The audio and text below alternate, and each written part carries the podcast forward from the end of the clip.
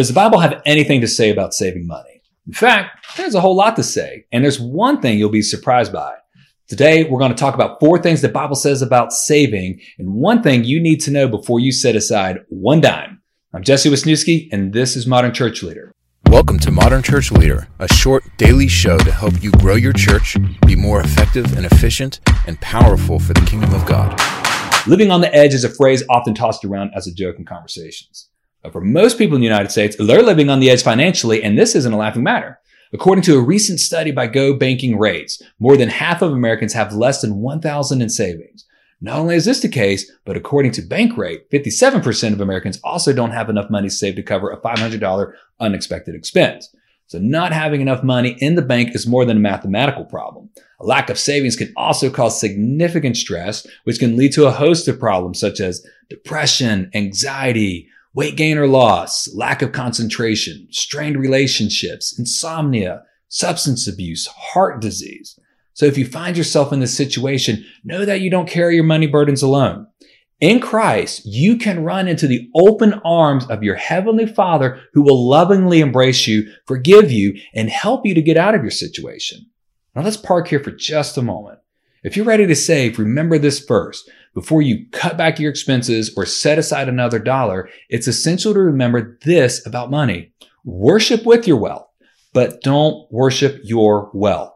This phrase is more than a punchy platitude. This phrase is rooted in the apostle Paul's words to Timothy when he said, as for the rich in the present age, charge them not to be haughty, nor to set aside their hopes on the uncertainty of riches, but on God who richly provides us with everything to enjoy. 1 Timothy chapter 6, verse 17. The evil of money is no respecter of persons, and the temptation to sin with money is not reserved for the rich alone. Yes, you may be tempted by the seduction of success and always want more, but you may also fall victim to desiring, to coveting what others have. Both of these scenarios, hope is misplaced in money and possessions and not in God. There's a big difference between the two, and your bank statements will give you a non-judgmental view of your heart. Now, even though we shouldn't worship wealth, God does lead us to worship with our wealth.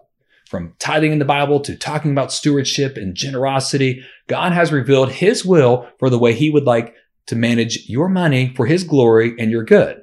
When it comes to saving, God doesn't hold back. Instead, He provides a ton of practical and relevant advice we can follow to save and invest our money well. Here are four things we find out about saving in the Bible.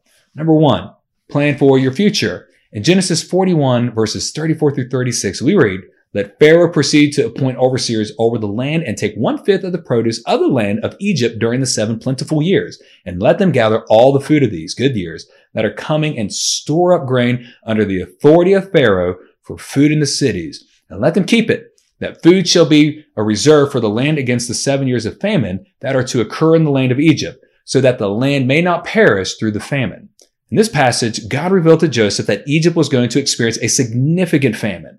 The availability of food was going to be a, uh, was going to be scarce, and if they didn't plan for this event, the people of Egypt would starve. God will most likely not provide you with such a clear picture of your future like he did for Joseph in Egypt, but what we see in the Bible verses about saving money is God's will for us to save for our future, which includes expenses we should expect, like college and retirement, as well as costs we didn't plan for, like a car breaking down or fixing a leak in your house's roof. So to help you prepare for your future, here's what the Bible says about saving money and planning. Number two, be diligent. Saving for your future doesn't happen by accident. If you have a, a fever to save money, you don't need more cowbells. What you need is diligence. In other words, you don't only need to make a plan to save for the future, but you have to work your plan consistently. Basically, you have to cut expenses, set aside money in some sort of fund. So God often contrasts diligent people with lazy people. In general, the diligent person, who we should exemplify, is spoken of favorably by God and is the person who gets ahead financially. When it comes to talking about laziness, God doesn't mince words. We'll observe in the scriptures about saving money is God uses strong words to comfort, uh, confront people who struggle with being idle and let it be known that not working is one sure way you'll end up in poverty. So number three, save consistently. One key found in the Bible verses about being smart with money is consistency. So when it comes to saving money, consistently setting aside something every month, even if you think it's little, can lead you to reap huge benefits in the future, especially if you start at an early age, thanks in large part to something that's called compound interest. So as you prepare to save, feel free to start small. Fight the pressure of making big changes or not feeling like you should save it all if you can't set aside as much as you would like right now. So number four, save paycheck to paycheck. In a recent survey by Career Builder, in a recent survey by CareerBuilder, the vast majority of Americans live paycheck to paycheck. For some of you uh, listening to this or watching this today, you may not really be able to do anything else at the moment. From just getting started in your career to simply not making enough money, there are different reasons why you, have to live check to check and don't have enough money left over at the end of the month to save.